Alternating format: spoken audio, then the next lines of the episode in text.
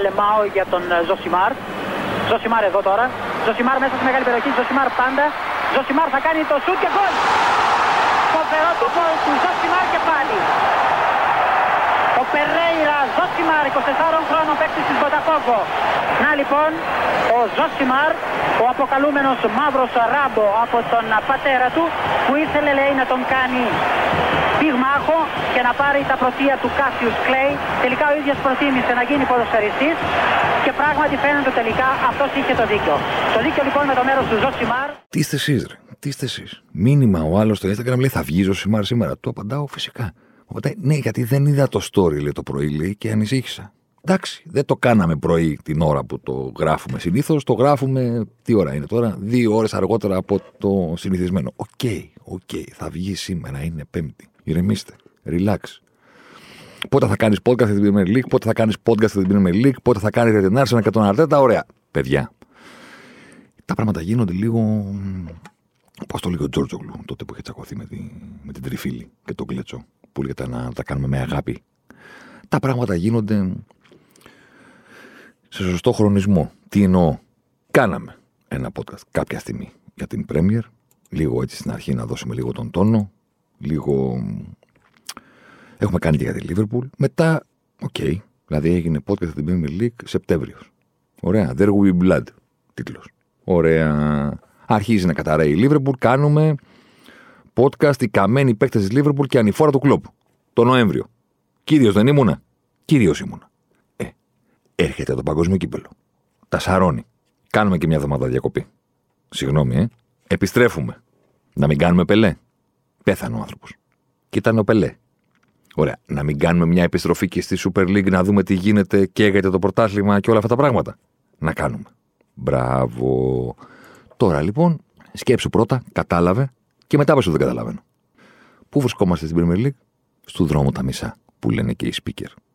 18 με 19 αγώνες. Δεν τις έχουν πληρώσει όλοι τις 19 αγωνιστικές, τα 19 παιχνίδια. Στα μισά το 38. Κούκλος λοιπόν, ερχόμαι και λέω: Ωραία.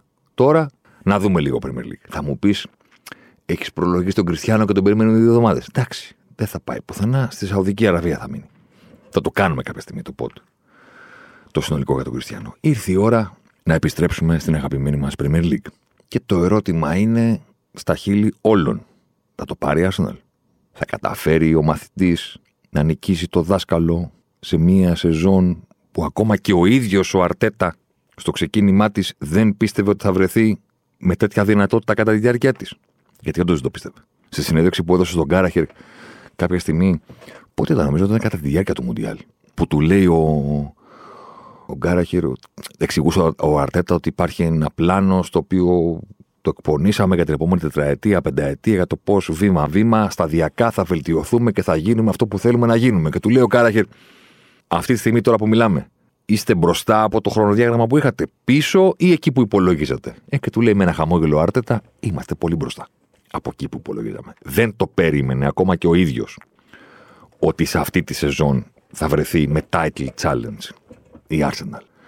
Τότε, το Σεπτέμβριο, που είχαμε το πόντ για την Premier, έλεγα ότι το παρελθόν μου έχει διδάξει όταν μια ομάδα είναι πολλά χρόνια εκτός Premier League, εκτός τετράδας, συγχωρέστε με, εκτός τετράδας Champions League και παλεύει και είναι πέμπτη, έκτη, έβδομη, όγδοη και ξανά από την αρχή, για να την πάρει τη ρημάδα τη θέση στην τετράδα και να επιστρέψει στο Champions League, πρέπει να κάνει μία σεζόν που κατά τη διάρκεια της να φτάσει μέχρι και να διεκδικεί το πρωτάθλημα. Δεν θα το πάρει, έλεγα τότε, αλλά τουλάχιστον αυτή της η πορεία θα τη φέρει με ασφάλεια στον αρχικό της στόχο, που είναι η τετράδα. Εάν είσαι πολύ καιρό εκτός τετράδας και παλεύεις να βγεις και είσαι όλη τη σεζόν τέταρτος πέμπτος, τρίτος έκτος, τέταρτος πέμπτος, στο τέλος κάτι μου λέει ότι δεν θα την πάρεις τη θέση. Το έλεγα για την Arsenal λέγοντας ότι είναι πρώτη, έχει ξεκινήσει, κάνει, δείχνει, οπότε αυτός είναι ο πιο ασφαλής τρόπος να πετύχει τον στόχο της. Να επιστρέψει τετράδα. Έλα όμως τώρα που είμαστε στον δρόμο τα μισά και είναι ακόμα πρώτη, διορθώνω. Δεν είναι ακόμα πρώτη. Είναι στο συν 8. Δηλαδή, αντεπέστου, παιδιά, εσείς για το, για το Champions League παλεύατε στην αρχή, οπότε αυτό παραμένει ο στόχος σας και ε, όσο πηγαίνετε έτσι θα τον πετύχετε σίγουρα. Πού να τους το πεις. Στα κάγκελα είναι οι άνθρωποι.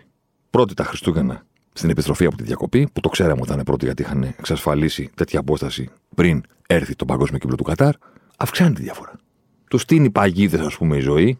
Ξέρω εγώ στο πρώτο μάτσο το που επιστρέφουν, παίζουν με τη West Ham στο κυπεδό τους 0-1.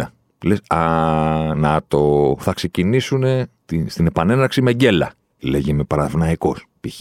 Παρόμοια ομάδα σε κάποια πράγματα φέτος. Δεν συμφωνείτε; Καθοδηγητής ένας προπονητής, μια ομάδα μακριά από τη θέση που θα, θα έπρεπε να έχει εδώ και πάρα πολλά χρόνια. Φοβερό ξεκίνημα στη σεζόν, διακοπή και όλοι αναρωτιούνται τι θα γίνει. Θα αντέξουν, δεν θα αντέξουν, θα το πάρουν, δεν θα το πάρουν. Παναθυναϊκό ξεκίνησε στην επανέναρξη με δύο γκέλες. Ένα-ένα Ιωνικός, ένα-ένα όφι με 10 παίχτε για σχεδόν 90 λεπτά. Πάει να στήσει το ποδόσφαιρο την ίδια παγίδα στην Arsenal, 0-1 σου λέει West Ham, με πέναλτι 3-1 η Arsenal. Πάει στην Brighton, δύσκολο, ομαδάρα, δεζέρμπι, ανάπτυξη, 4-2 περνάει. Υποδέχεται την άλλη ομάδα που ψάχνει την υπέρβαση φέτος, την Newcastle. Μένει στο 0-0. Λες, α, να το τώρα το 0-0, αυτό ορίστε. Στο πρώτο παιχνίδι, ας πούμε, απέναντι σε ομάδα τετράδας, δεν νίκησαν. 0-0. Και μετά τι έχει, α, τότε να. Να το. Πούντο. Παίρνανε και 2-0.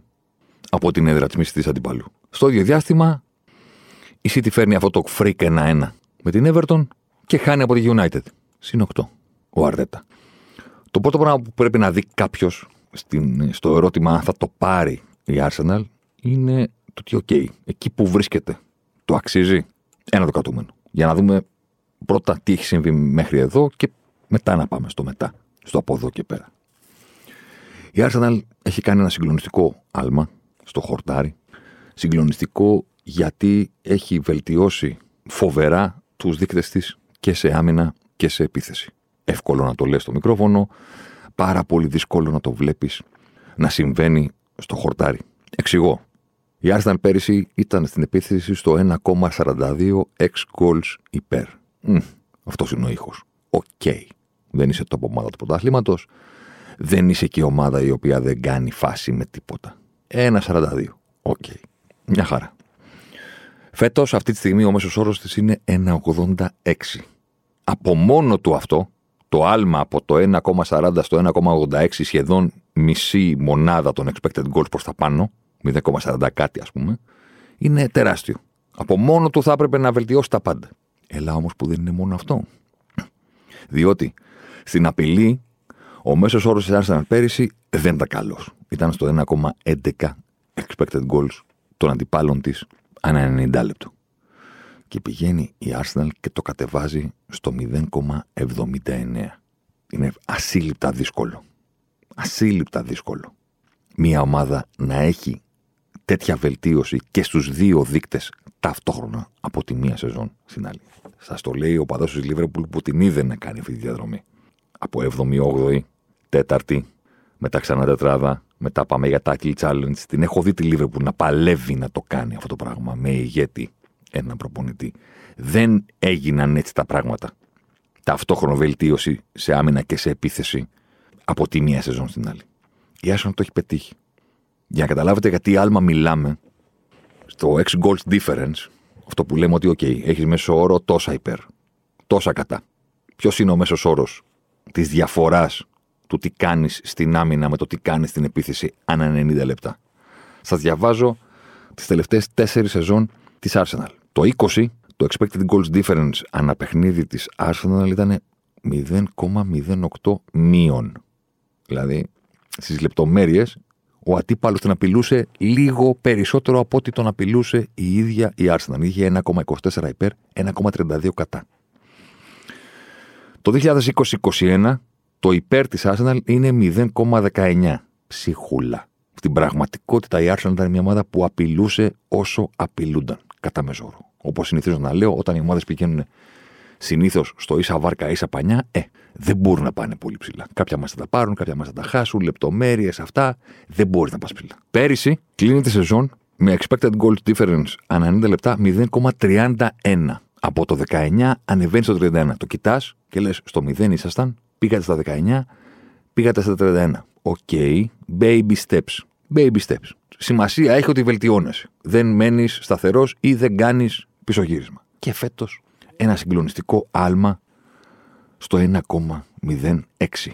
Αυτή είναι η σούμα από το 1,86 που έχει η η Arsenal στην επίθεση στο 0,79 που έχει στην άμυνα. Καλύτερη από τον αντίπαλό της κατά μέσο όρο σε κάθε παιχνίδι στο 1,06. Με λίγα λόγια, είτε πρώτη, είτε δεύτερη, είτε τρίτη, είτε στο συν 8, είτε στο συν 5, είτε στο μείον 1, η Arsenal φέτος είναι μετά από πάρα μα πάρα πολύ καιρό. Συγχωρέστε με, αλλά δεν έχω νούμερα πριν από τη σεζόν 16-17. Ε, Τότε ήταν η πρώτη φορά που έφαγα την Πετριά να μαζεύω τα πάντα για την Premier League. Εντάξει. Για πρώτη φορά από τότε η Arsenal είναι μέσα στις δύο καλύτερες ομάδες του πρωταθλήματος σε αυτούς τους δείκτες. Καταλαβαίνω ότι με την αναφορά στις δύο καλύτερες εισπράτεται ότι δεν είναι πρώτη σε αυτούς τους δείκτες. Πρώτη είναι φυσικά, όπως πάντα, η City. Όχι όμως με πολύ μεγάλη απόσταση. Expected goals difference για τη City φέτος είναι το 1,30. Σε σχέση με το παρελθόν της συγκεκριμένης ομάδας, με Guardiola, δεν είναι κάτι εξωφρενικό. Πέρσι ήταν στο 1,46, να έχετε μια αίσθηση. Το 20 όταν το πήρε η Liverpool ήταν 1,47 η City. Το 19 που η City κέρδισε τη Liverpool στον ένα βαθμό, expected goals difference υπέρ της City ήταν το 1,73. Δηλαδή μιλάμε εξωφρενική μέση όρη. Φέτος είναι στο 1,30. Still better than the rest, αλλά δεν είναι και τόσο πίσω η Arsenal. Και επίσης δεν την ενδιαφέρει την Arsenal το ότι κατά μέσο όρο μπορεί η City να είναι περισσότερο ανώτερη από τον αντίπαλο. Το θέμα τι κάνει η Arsenal στα δικά της παιχνίδια. Σας έχω μιλήσει για αυτόν τον έτσι, ιδιότυπο δείκτη που έχω, ας πούμε, να χωρίζω τους αγώνες των ομάδων ανάλογα με την διαφορά στα expected goals που έχουν από τον αντίπαλο και να κοιτάω σε ποια μάτια ήταν ανώτερη, ας πούμε, σε εισαγωγικά, ποια ήταν χειρότερη και σε ποια ήταν τα ισοδύναμα παιχνίδια. Η Arsenal είναι φέτος στα 13 παιχνίδια ανώτερη από τα 18 που έχει δώσει. Πάρα πολύ καλή αναλογία. Το θέμα τι έχει κάνει σε αυτά. 12 νίκες, μία ισοπαλία. Χαμένη βαθμή, δύο. Η City, 14 παιχνίδια ανώτερη. Όχι μεγάλη διαφορά. Οκ. Okay. Γι' αυτό λέω ότι πρέπει να κοιτάμε τα παιχνίδια μεμονωμένα. Γιατί αν είσαι πάρα πολύ ανώτερος από έναν αντίπαλο σε ένα παιχνίδι και ανεβάζεις τους δείκτες σου, πάλι τρεις βαθμούς θα πάρεις. Δεν κερδίζεις κάτι στην κούρσα ότι μπορείς να παίξεις με την Bournemouth και να την κερδίσεις με πολύ μεγαλύτερη ανωτερότητα από ότι θα την κερδίσει η Arsenal. Κάτι λέγεται το ποδόσφαιρό σου, ναι, μπράβο, σε χειροκροτάμε, αλλά στην, στην οικονομία της κουβέντας για τη βαθμολογία και την κούρσα, τρεις βαθμούς πήρες και εσύ, τρεις βαθμούς και η Arsenal.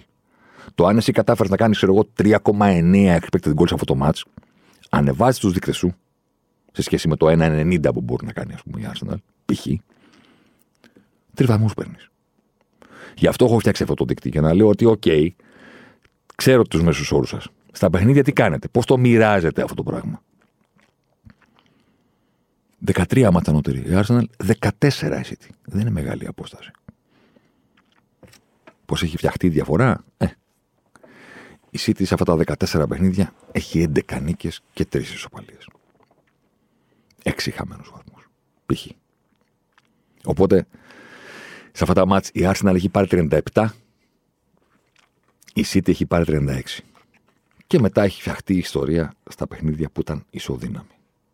Το ερώτημα βέβαια είναι αν μπορεί η City να ανατρέψει τη διαφορά, αν μπορεί η Arsenal να αντέξει. Θα ήταν καλύτερα αν είχαμε κάνει το pod Παρασκευή, διότι την ώρα που το γράφουμε, το βράδυ έχει τότε να City. Καταλαβαίνω ότι είναι πάρα πολύ νωρίς. Το 19ο match της City θα είναι για τη σεζόν. Με αυτό το παιχνίδι θα φτάσει στη μέση των 38 αγώνων. Αλλά τώρα, εκεί που έχουμε φτάσει με τη διαφορά στους 8, ε, ξέρω εγώ αν πάει 11. Αν δεν περάσει η City από την τότε να μαν χάσει κιόλας και την Κυριακή, τι έχουμε, Arsenal United. Θέλω να πω ότι λεπτές ισορροπίες προσπαθούμε να κάνουμε μια συνολική κουβέντα, αλλά τώρα μιλάμε για δύο παιχνίδια που μπορούν να αλλάξουν τα πάντα. Η Arsenal, η City πηγαίνει στην Tottenham. Δεν είναι στα καλύτερά της, πολύ μακριά, αλλά δεν είναι και εύκολο να νικήσεις. Και έχει κάνει και ήττα από την Arsenal στο ίδιο γήπεδο. Τώρα, πρόσφατα. Την Κυριακή η Arsenal υποδέχεται τη μοναδική ομάδα που δεν έχει νικήσει φέτος. Μία ήττα έχει η ομάδα του Αρτέτα. Από τη United στο Old Trafford. Αλλά την υποδέχεται χωρίς Κασεμίρο. Άλλος αστερίσκος.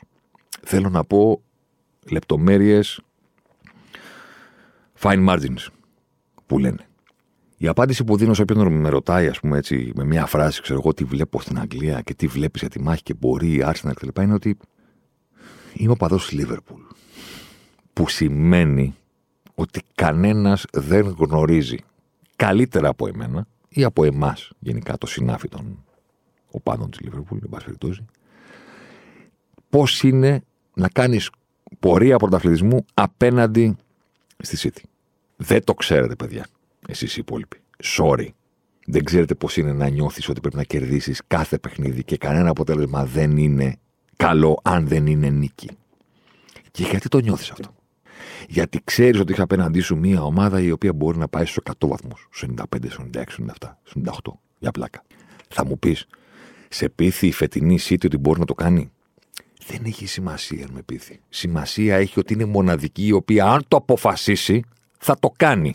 Θα τελειώσει τη σεζόν με τις νίκες που χρειάζονται ή θα, ή θα ξεκινήσει τη σεζόν με τόσες πολλές νίκες συνεχόμενες που θα πει σε όλους που είστε παιδιά στο μείον 10, στο μείον 11. Ναι, ευχαριστώ πολύ να είστε καλά. Τα λέμε, μωρέ. Γεια σας. Δεν μπορείς να επαναπαυθείς όταν έχεις απέναντι τους αθάνατους. Του ξέρξει. Που ένας πέθανε και ένας έπαιρνε τη θέση του, οπότε ήταν πάντα 10.000. Μπορείς να κάνεις συζήτηση για τα προβλήματα της City. Μπορείς. Και άμα κάνουν 12 συνεχόμενες νίκες, πώς το ξέρεις ότι δεν θα το κάνουν. Είτε βαρετά, είτε με την ψυχή στο στόμα, είτε ως ανώτεροι, είτε επειδή έχουν πάρα πολλές λύσεις. Βρίσκουν τον τρόπο και το κάνουν.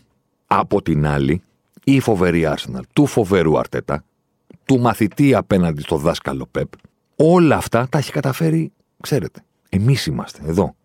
White, Σαλίμπα, Γκάμπριελ. Μία ο Ζιτσέγκο στην αριστερά, μία το Μιγιάσου, μία Τερνή. Πάμε. Στο κέντρο. Πάρτε Τζάκα. Αυτοί είμαστε. Και μπροστά. Έντεκαρ, Σάκα, Μαρτινέλη, Ζεζούς. Δεν μπορεί Ζεζούς. Εν και Αυτοί είμαστε. Θα μου πεις τώρα το γρουσουζεύει. Δεν το γρουσουζεύω. Απλώς προσπαθώ να πω ότι είναι κομμάτι της τύχης, να το πω και έτσι. Το να καταφέρεις μέσα σε μία σεζόν να τη βγάλεις χωρίς προβλήματα τραυματισμών, τιμωρίες και τέτοια πράγματα. Είναι κομμάτι αστάθμητος παράγοντας. Είναι κομμάτι της τύχης. Ειδικά όταν προσπαθείς να κάνεις υπέρβαση, όταν θες να είσαι overachiever, θες να πετύχεις παραπάνω από αυτά που και εσύ ο ίδιος υπολόγιζες, ένα από τα πράγματα που πρέπει να σου πάνε καλά και δεν μπορείς 100% να ελέγξεις είναι να πεις: Ωραία, είμαστε λιγότεροι, ρε παιδί μου. Θα τα βάλουμε με τους περισσότερους, με τους πιο πλούσιους, με, με, με. Ε, τουλάχιστον να είμαστε τυχεροί σε αυτό, ρε παιδί μου. Να παίξουμε την τύχη μας μέχρι τέλους με τους καλούς μας παίκτες. Μην χάσουμε κάποιον. Όταν αυτή είναι η συνθήκη, από τη μία είναι οι αθάνατοι που όποτε αποφασίζουν περνάνε πάνω από τους στρατούς των άλλων και από την άλλη είσαι εσύ εδώ με τους 300. OK, okay, πρέπει να κρατήσεις. Πρέπει να μην βρεθεί κάτι εφιαλτικό να σε προδώσει. Πώς να το πω, ρε παιδί μου. Δεν ξέρω αν μπορούν να το κάνουν. Είναι πολλά. Ο Γκουαρδιόλα κάποια στιγμή, πότε ήταν, πριν από 10 μέρες, που του πάνε για το μείον 5 που, που είχε βρεθεί τότε η, η City Πελάκ. Και επειδή λέει, έχετε κοιτάξει τη βαθμολογία. Ή κοιτάτε μόνο την απόσταση που έχουμε. Τα μάτια δίπλα τα βλέπετε. Έχουμε 20 παιχνίδια ακόμα. A lot of football to be played, είπε ο Πεπ. Λόγω της διακοπής του Μουντιάλ. Και λέει, πάμε τώρα για τέλη Ιανουαρίου, λες, να, τελειώνει. Δεν τελειώνει. Τώρα φτάσαμε στη μέση. Πολύ ποδόσφαιρο ακόμα. Πολλά πράγματα να πάνε στραβά ή καλά για κάθε μία από τις δύο ομάδες. Και αυτό που πρέπει να υποθεί είναι ότι εμείς πρέπει να είμαστε με την Άρσεναλ. Θα μου πεις ποιοι είμαστε εμείς. Δεν μιλώ εξ ονόματος κανενός, ούτε καν τους οπαδού του Λίβερπουλ δεν εκπροσωπώ. Τους, τον εαυτό μου εκπροσωπώ. Ποιοι εμείς. Αφήστε λίγο ότι τα έβαλε στην άκρη. Δηλαδή, αν είσαι οπαδό του United, ας πούμε, και ακούς το podcast, πρώτον, προφανώς θες να πάει καλά η δική σου ομάδα. Θα πάμε και σε αυτήν. Αλλά μετά είναι λογικό να πεις εντάξει, μόνο από το να το πάρουν οι μισητοί τη City, να το πάρει Arsenal. Αν είσαι οπαδό του Liverpool, μπορεί να σκεφτείς μέσω της έθρα και να πεις κάτι άλλο. Εγώ δεν λέω αυτό. Εγώ λέω ότι αυτές οι ομάδες που μόλις ανέφερα έχουν ένα κοινό. Το κοινό είναι ότι παίζουν τιμία. Ξοδεύουν τα δικά τους λεφτά απέναντι σε αυτούς που ξοδεύουν λεφτά που δεν είναι δικά τους. Και βγήκε χθες η έκθεση της Deloitte και λέει ότι η ομάδα με τα περισσότερα έσοδα είναι ξανά η Manchester City. Και ξέρεις ότι τα έσοδα αυτά δεν είναι κανονικά, είναι ψεύτικες χορηγίες εταιριών που δεν υπάρχουν με κάτι ψεύτικα προφίλ στο LinkedIn και κάτι τέτοια. Δηλαδή η City εμπορικά, ας πούμε, βγάζει πλέον περισσότερα λεφτά από τη Real Madrid. Είναι OK να το λέτε, δεν είναι OK να το κάνετε και δεν είναι καθόλου OK να μην μας επιτρέπετε να το πούμε που και που. Εντάξει. Εμείς λοιπόν, που δεν είμαστε City, όλοι οι υπόλοιποι που δεν είναι City και έχουν μια ομάδα που υποστηρίζουν στην Αγγλία, κάποιοι την αγαπάνε και περισσότερο από την ομάδα που υποστηρίζουν στην Ελλάδα. Υπάρχουν, να ξέρετε. Θα πρέπει να είμαστε με το project. Θα πρέπει να είμαστε με την ποδοσφαιρική βελτίωση. Θα πρέπει να είμαστε με τον προπονητή που έφαγε πολύ ξύλο και πολύ αρτέτα out μέχρι να έρθει τώρα και να είναι χαμογελαστός. Του αξίζει να πετύχει. Όχι γιατί είναι ο κακός ο Κουαρτιόλα. Μια χαρά είναι ο Πεπ. Αυτό που είναι πίσω του δεν είναι μια χαρά. Είναι πολύ μακριά από το μια χαρά.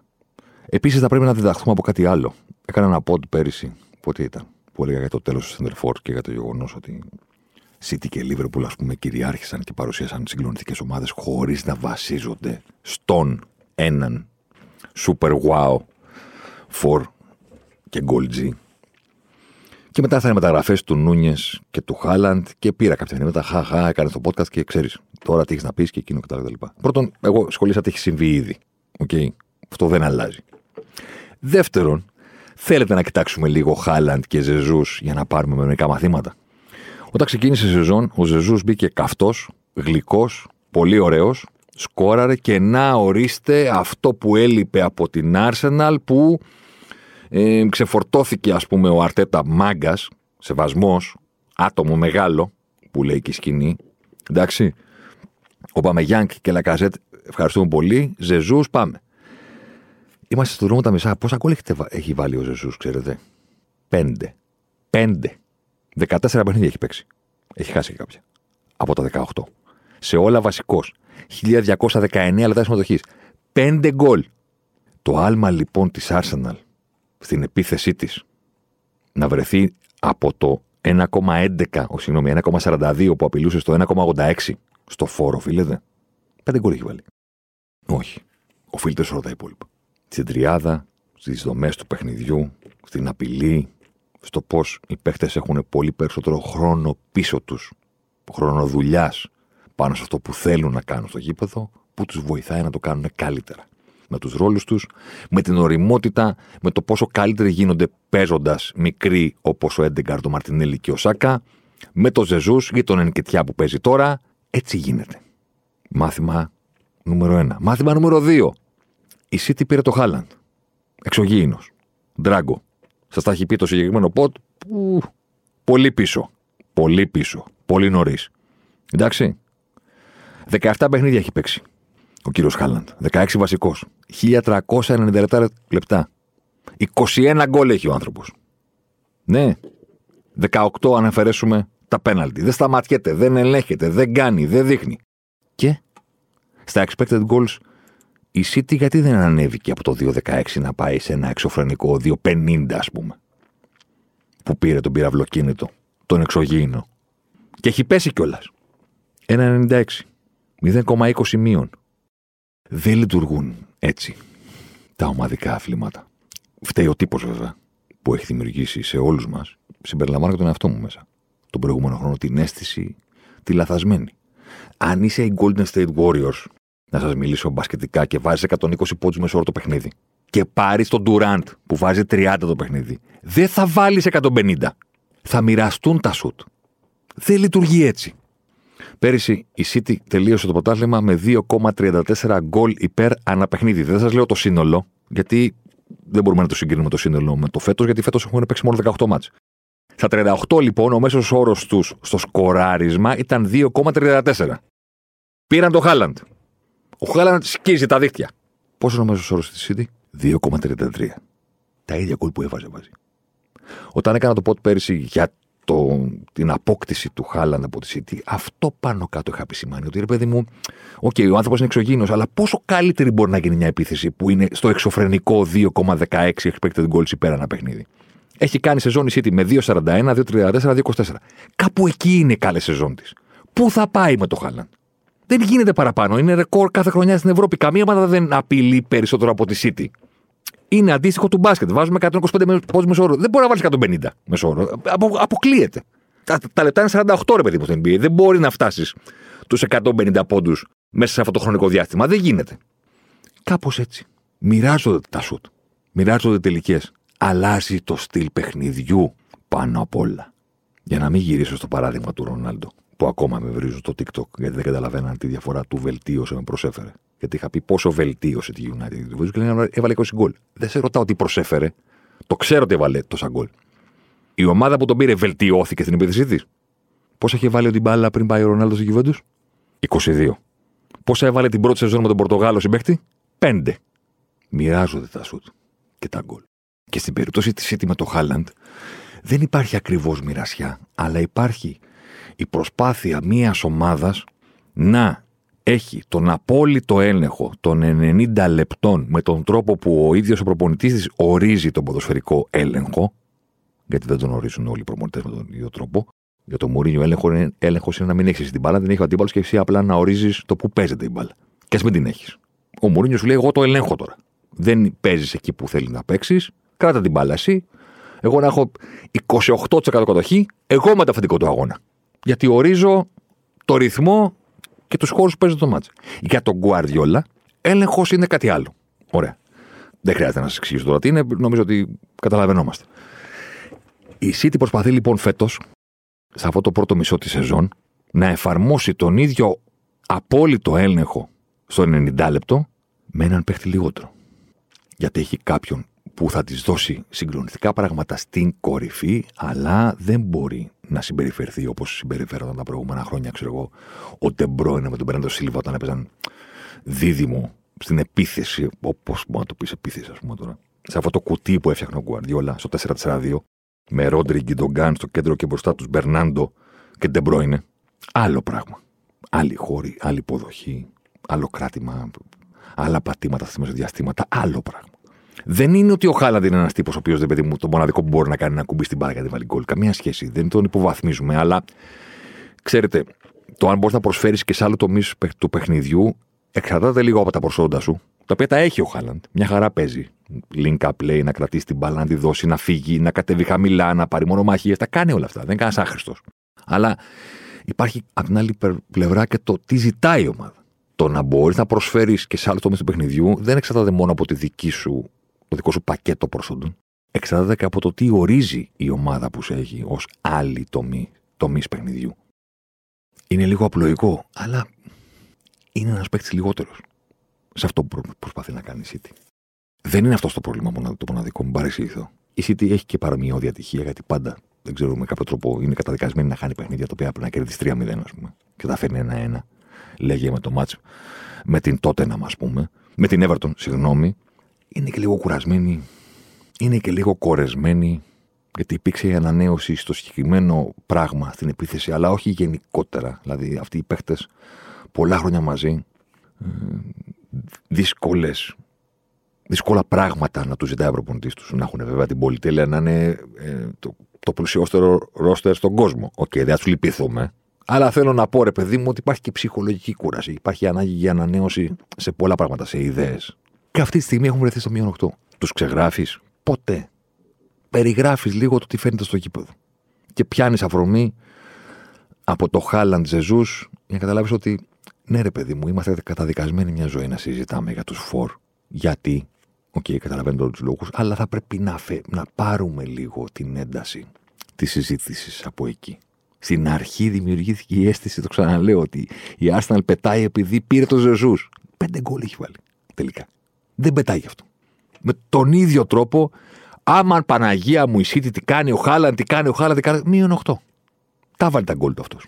Η ομάδα πώς πηγαίνει. 18 γκολ έχει βάλει η City στο πρωτάθλημα μέχρι στιγμής. Με ψιλογκίνια η αλήθεια είναι, αλλά 18. Μισό λεπτό να το δω μπροστά μου. 18 φάγε πέρσι σε όλο το πρωτάθλημα. Έχω και τους οπαδούς του Λίβερπουλ, να ξέρετε, που ακολουθώ που λένε: Κοίτα, μια χρονιά λέει, δεν πηγαίνει καλά η City και δεν κερδίζει όλα τα παιχνίδια και είναι άτυχη και εμείς είμαστε χάλια. Ε, τι να σε κάνω, τι να σε κάνω. Είναι ένα μετοχή κούτρα σου να κατεβάζεις ψήρες. Τι να σε κάνω. Έχει μια ψιλογκίνια στην άμυνα. Θα έπρεπε να έχει δεχθεί, θέλω να πω, λιγότερα γκολ. Σε κάθε περίπτωση δεν την ξεγράφεις. Με κανέναν απόλυτος τρόπο. Και θα πει κάποιος, ωραία. Και οι υπόλοιποι κύριε, για τη φοβερή Νιουκάστιλ πότε θα πεις. Δεν θέλω να πω πολλά για τη Νιουκάστιλ για δύο λόγους. Πρώτον, ε, τώρα τι θέλει να ξαναλέμε τα ίδια για Σαουδάραβες, Μπουνταμπέου, Καταβιανού. Δεν είναι ρατσιστική η αντιμετώπιση. Δεν είναι το πρόβλημα της προέλευσης. Είναι το πρόβλημα της διαχείρισης. Αν μια ομάδα ξοδεύει αυτά που βγάζει και λειτουργεί νόμιμα και νομότυπα, τι σε νοιάζει εσένα από πού είναι ο ιδιοκτήτης της. Μπράβο. Δεν κάνουν αυτό όμως. Οι Καταριανοί και οι Αμπουνταμπέοι. Και δεν θα κάνουν και αυτό οι Σαουδάραβες στην Νιουκάθλ. Εντάξει. Κοιτούσα λίγο πριν πω, ας πούμε, τα έξοδα από τη σεζόν 2021 στο πάρε δώσε των ομάδων της Premier League. Δηλαδή, έχουμε αυτά τα οποία έχεις δώσει και αφαιρούμε αυτά τα οποία έχεις εισπράξει από πωλήσεις. Η Newcastle είναι τέταρτη. Δηλαδή 552 εκατομμύρια έχει δώσει η Chelsea. Καλά εκεί, τέλος πάντων. 400 η Manchester United. 311 η Arsenal. 300 η Newcastle. 180 η Ερμή Liverpool, τέλος πάντων. 300 η Newcastle. Εντάξει. Το δεύτερο που κοιτάζα είναι αυτό που το αφιέρωμα που έκανε το Sky Sports. Πολύ ενδιαφέροντα στοιχεία όσον αφορά τον καθαρό χρόνο παιχνιδιού. Δεν ξέρω αν είδατε που φούντωσε η κουβέντα γιατί στο Arsenal Newcastle ήταν πάρα μα πάρα πολύ χαμηλός ο καθαρός χρόνος παιχνιδιού. Δεν ξέρω αν το πήρατε χαμπάρι. Εκεί έγινε και μια κόντρα με τον Αρτέτα που τα βάλε με το Χάουι και όλο αυτό το ε, πράγμα. Οπότε το Sky Sports τα βάλε κάτω, ας πούμε. Και είπε: Ωραία, τι συμβαίνει; Δεν, το, δεν, υπάρχει, δεν έχει νόημα να συζητήσουμε τι έγινε στο ένα μάτς. Πάμε να δούμε τι συμβαίνει γενικά στην Premier League, να συγκρίνουμε τα παιχνίδια, να συγκρίνουμε με, το, με τα άλλα πρωταθλήματα κτλ. κτλ, κτλ. Και είδαμε κάποια σοκαριστικά πράγματα, ας πούμε. Σοκαριστικά γιατί, γιατί η Newcastle που αποθεώνεται, ας πούμε, και πάει να βγει στο Champions League και όλα αυτά τα πράγματα, είναι στην πρώτη τελευταία θέση λιγότερος καθαρός χρόνος παιχνιδιού υπάρχει μόνο στα παιχνίδια της Leeds. Μόνο. Μετά είναι η Newcastle. Στα παιχνίδια της City ο καθαρός χρόνος παιχνιδιού είναι πάνω από το 62%. 62 είναι το μεγαλύτερο ποσοστό μακράν. Των υπόλοιπων ομάδων που παίζουν, ας πούμε, είναι, κυμαίνεται από το 55 μέχρι το 60%. Εκεί. Η Newcastle είναι κάτω από το 52%. Είναι οι καθηγητές του δεν παίζεται το παιχνίδι. Δεν παίζεται, ρε παιδί μου. Δεν είναι καθυστέρηση στην καθυστέρηση και στο από εδώ και στο από εκεί και στο τίποτα. Πέντε κάρτες έχουν πάρει για καθυστερήσεις. Νιουκάσλ με στιγμή στο πρωτάθλημα. Περισσότερο έχει μόνο η Αστον Βίλα. Το τρομερό του Νιουκάσλ είναι ότι η μοναδική της ήττα, το οποίο είναι σοκ, δηλαδή όταν βλέπεις ότι είναι μαζί με την Arsenal οι ομάδες που έχουν τις λιγότερες ήττες στην Premier League. Ε, έχει έρθει στο 100, στο Anfield. Που διαμαρτύρονταν και έλεγαν γιατί κράτησε ο διαιτητής τόσο χρόνο. Ε, γιατί ρε φίλε, αυτό κάνετε. Και το φάγανε στο δέκατο των καθαρίσεων, ας πούμε. Δέκατο τι ήταν από τον ε, Καρβάλιο σε εκείνο το μάτς. Βέβαια, δεν είναι ότι έχουν τη δυνατότητα να κάνουν πάρα πολλές νίκες. Αλλά η φάση τους είναι αυτή. Δηλαδή έχουν μία ήττα μόνο, όπως και η Arsenal, έχουν οκτώ ισοπαλίες. Σου λέει εντάξει, δεν κερδίζουμε, να φέρουμε το χ. Δεν χάνουμε με τίποτα. Πρέπει να φτύσετε αίμα. Αίμα πρέπει να φτύσετε. Να το βάλετε στο τελευταίο, στην τελευταία κλωσία του αγώνα. Όπως η Liverpool σε εκείνο το μάτς στο, στο Anfield. Έμα, δεν μας κερδίζετε. Καλή είναι, λύσεις έχουν. Τη συμπάθειά μου δεν την έχουν κερδίσει. Sorry. Και με τη Λίβερπουλ, κύριε, κοίτα. Καμιά φορά λειτουργώ και εις βάρος του περιεχομένου. Τι εννοώ; Εννοώ ότι. Τα λέω κάποια στιγμή. Τι να τα ξαναπώ; Θέλω να πω ότι. Ξέρω εγώ ποιος άκουσα, ας πούμε, το podcast για τη Λίβερπουλ τον Νοέμβριο και δεν πήρε τις απαντήσεις για ό,τι έχει δει από τότε μέχρι τώρα. Μία ομάδα χωρίς ταυτότητα λέγαμε, μία μέλη, μια κεντρή λέγαμε, Μάξι του Δουλόπουλο. Και τι άλλο είπαμε, ότι οι δείκτες των τρεξιμάτων είναι σε ελεύθερη πτώση. Είναι από τις δύο πρώτες θέσεις που ήταν η Λίβερπουλ για πολλές σεζόν σε τρεις δείκτες, απόσταση χιλιόμετρων σπριντ και έντονα σπριντ, η Λίβερπουλ ήταν και στις τρεις κατηγορίες η πρώτη ή η δεύτερη. Ε, δεν είναι ότι είναι πέμπτη ή έκτη τώρα. Είναι ότι είναι δέκατη τέταρτη, δέκατη πέμπτη, δέκατη έκτη στην Premier το είπαμε τότε. Σας το είπα, πώς να το πω, ρε παιδί μου, στα λεγάκια. Δεν σας το είπα. Ε, τι θέλετε τώρα, ξανά τα ίδια; Ωραία, αν θέλετε ξανά τα ίδια για τη Λίβερπουλ, να πω δύο πράγματα που έχω να προσθέσω. Πρώτον, είναι αστείο, αλλά με τον ίδιο τρόπο που εστιάζουμε υπερβολικά στους φορ και το εξήγησα για Ζεσούρ και Χάλαντ, ε, τι φάση αυτή με τον Νούνιας φέτος; Twitter, οπαδοί, δημοσιογράφοι, sportcaster, βλέπουν τα παιχνίδια της Λίβερπουλ, τα σχολιάζουν στο Twitter, τα σχολιάζουν μετά, τα περιγράφουν και έχουν κολλήσει ότι από αυτό που βλέπουν στον αγωνιστικό χώρο, το πρόβλημα είναι ο Νούνιες. δηλαδή, οι άλλοι περπατάνε. Δέχονται φάσεις για πλάκα. Ταυτότητα δεν έχουν. Δεν μπορούν να, να είναι καθαρά ανώτεροι από τον αντίπαλο σχεδόν σε κανένα παιχνίδι. Όλα τα παιχνίδια της Λίβερπουλ είναι στο ίσα βάρκα σε πανιά. Αν είναι τυχερής λεπτομέρειες, κερδίζει. Αν είναι άτυχες λεπτομέρειες, χάνει. Και από όλο αυτό, στο Νούνιες καταλήξατε. Αυτό είναι το πρόβλημα. Μαξί, ο έρμο ο Νούνιες. 870 λεπτά έχει παίξει μέχρι στιγμής. Πέντε γκολ έχει. Όσα και ο Ζεζούς στην πρώτη σεζόν σε τέτοιες απαιτήσεις δεν μιλάει ακόμα αγγλικά. Δηλαδή θέλω να πω ότι δεν είναι ότι πήραν έναν έτοιμο ποδοσφαιριστή και έχουν αποτύχει που δεν εμφανίζεται έτοιμος. Αλλά το σημαντικότερο από όλο είναι ότι τι, βλέπετε κάτι να λειτουργεί και το χαλάει ο Νούνιες. Πλάκα κάνετε. Δηλαδή, για να καταλάβετε το μέγεθος τη τραγωδίας που συμβαίνει στον αγροτικό χώρο, έχω μπροστά μου πούμε, τους δείκτες των ομάδων του κατά πόσο επικίνδυνη είναι κατά μέσο όρο κάθε τελική που κάνουν και αντίστοιχα κάθε τελική που δέχονται. Για όσους δεν έχουν πάρει το μάθημα παλιότερα, ο μέσος όρος είναι 10%. Εντάξει. Μαζεύεις τις πιθανότητες των τελικών και λες αυτή η τελική έγινε από τη γωνία, ξέρω εγώ, έχει 1% πιθανότητα να γίνει γκολ. Και η άλλη τελική έγινε από τη μικρή περιοχή και έχει 72% πιθανότητα να γίνει γκολ. Τις μαζεύεις όλες αυτές από όλα τα πρωταθλήματα του κόσμου, μαζεύεις ένα μεγάλο database με 300.000 παιχνίδια, ξέρω εγώ, και λες: Ωραία, πάμε. Κατά μέσο όρο αφαιρούμε τα απέναντι.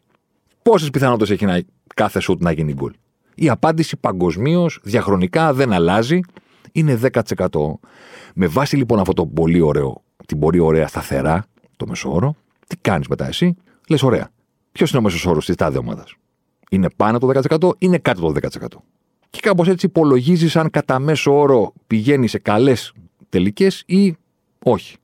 Αντίστοιχα, υπολογίζεις και το πόσο επικίνδυνες είναι κατά μέσο όρο οι τελικές που δέχεται μια ομάδα, πάλι με τον ίδιο τρόπο. Πάνω ή κάτω από το 10%.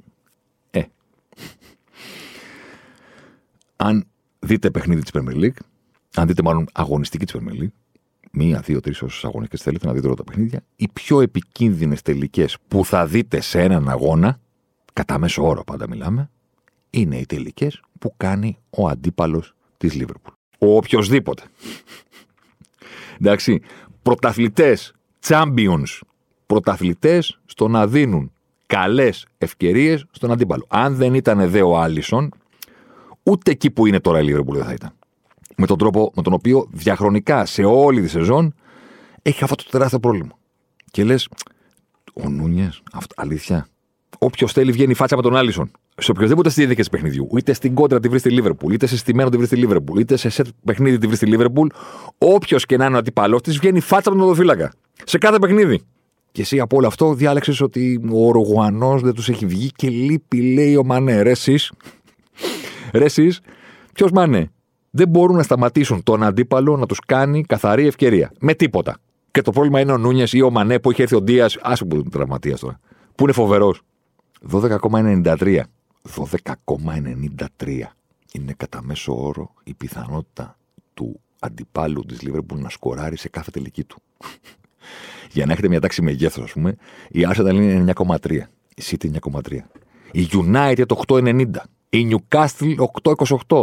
Η Tottenham του Κόντε εννοείται 7,62. Αφαιρεί, τους ρουφάει τη ζωή ο Κόντε, ρε παιδί μου. Στην επίθεση τα προβλήματα του. Στην άμυνα τους ρουφάει τη ζωή. Δεν θα κάνετε καλή ευκαιρία ποτέ. Χαλαρή η Λίβερπουλ 12,9. Οι πιο επικίνδυνες τελικές όλου του πρωταθλήματος. Ποια ομάδα; Όποιου παίζει με τη Λίβερπουλ. Όποιου. Μπράτφορ, Μπράιτον, δεν έχει σημασία. Δεν έχει σημασία. Λέστερ, Σαουθάμπτον, Αστον Βίλα, όποιο θέλετε. Δηλαδή, κοιτά έχω μπροστά μου τώρα, δηλαδή είναι ασύλληπτος αυτό που συμβαίνει. Η τελευταία αντίπαλη της Λίβερπουλ στο πρωτάθλημα είναι η Σαουθάμπτον, Αστον Βίλα, Λέστερ, Μπρέτφορντ, Μπράιτον. Να πεις καλούς, ποιου να πεις. Την Brighton μόνο. Ωραία. Μέσος όρος των αντιπάλων της Λίβερπουλ σε αυτά τα μάτια. Southampton 12%. Αστον Βίλα 11. Λέστερ 14. Μπρέτφορ 17. Μπράιτον 14. δηλαδή είναι ο ορισμός του nonsense. Δεν, δεν γίνεται. Δεν γίνεται. Δεν γίνεται. Και σε αυτά τα μάτια έχει φάει ένα από τη Southampton, ένα από τη Βίλα, ένα από τη Λέστερ, τρία από την Μπρέτφορ, τρία από την Μπράιτον. Ένα αυτό. Δύο για τη Λίβερπουλ. Ακριβώς επειδή πάνω κάτω όλα αυτά τα είχαμε περιγράψει τον Νοέμβριο και τώρα είμαστε 10 μέρες πριν τελειώσει ο Ιανουάριος. Είναι άλλο πράγμα να περιγράφεις το νερό, όπως συνηθίζω να λέω, που είναι η ατάκα του Τζακ Νίκολσον από το καλύτερα δεν γίνεται για όσους δεν είναι εξοικειωμένοι με την ατάκα. Που μιλάει με τον άλλον και του λέει: Εγώ πνιγόμαι και σε περιγράφει το νερό. Μου περιγράφεις το δράμα, πες μου τι να κάνω. Περιγράφουμε το νερό κατά τη Λίβερπουλ όλοι όσοι ασχολούνται με αυτήν εδώ και μήνες, ας πούμε. Τα ίδια πράγματα λέμε. Ξανά και ξανά και ξανά και πρόβλημα αυτό, πρόβλημα αυτό. Ναι, ωραία. Πώς λύνεται αυτό; Αυτό που έλεγα λοιπόν τον Νοέμβριο είναι ότι από τη στιγμή που αυτοί δεν μπορούν να κουνηθούν, αυτό που περιμένω είναι να δω μια ομάδα η οποία θα μάθει να ζει με αυτό. Δηλαδή δεν μπορούν να κουνηθούν. Ωραία. Τι θα, κα- θα κατέβει η παράσταση, θα σταματήσει η Λίβερπουλ να κατεβαίνει στα παιχνίδια της, θα βγει τελευταία; Δεν πρέπει να παλέψουν για κάτι. Όχι για τον τίτλο, για την τέταρτη θέση. Και το Champions League, ξέρω εγώ, ή το κύπελο.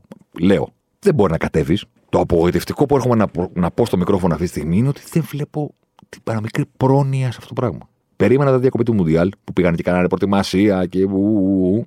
Δύο πράγματα. Ή να δω τη Λίβερπουλ να επιστρέφει και να μπορεί να τρέξει περισσότερο. Δεν το έχω δει. Ή να δω μια ομάδα η οποία ξόδεψε όλο το διάστημα της διακοπής, λέγοντας: Ωραία, δεν μπορούμε να κουνηθούμε. Πώς μπορούμε να κερδίσουμε παιχνίδια με άλλον τρόπο από αυτό που το κάναμε μέχρι τώρα, γιατί πλέον δεν μπορούμε να υπηρετήσουμε αυτόν τον τρόπο. Ένα από τα δύο πράγματα περίμενα. Ή περισσότερες δυνάμεις στον αγωνιστικό χώρο, ή μια ομάδα που λέει: Ωραία, δεν μπορούμε να κουνηθούμε, πάμε. Κρατήστε την μπάλα, πιο χαμηλά οι γραμμές. Δεν μπορούμε να τους κυνηγάμε γιατί βγαίνουν συνέχεια τέτα τέτ. Να αποφύγουμε να το δεχτούμε ευκαιρίες και να πάρουμε τα ματς ένα μηδέν.